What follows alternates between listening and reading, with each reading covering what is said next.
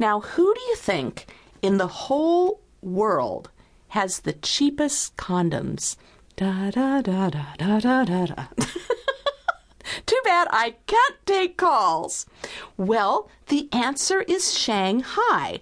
They are the cheapest with an average price of just $4.50. This is for a packet, not for one. While Ireland was the country where sex costs the most at almost $18 on average for a pack. So my god, that is uh that's almost 5 times as much as it is in Shanghai. Prices within the United States also showed a high amount of variation from 9.50 a pack in Houston to nearly $15 in New York.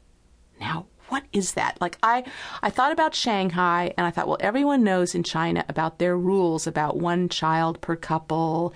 You know, that those have been easing a little bit, but they're really strict on population control and it would make sense everything there to do with birth control, abortion, family planning is dirt cheap, so that made sense to me.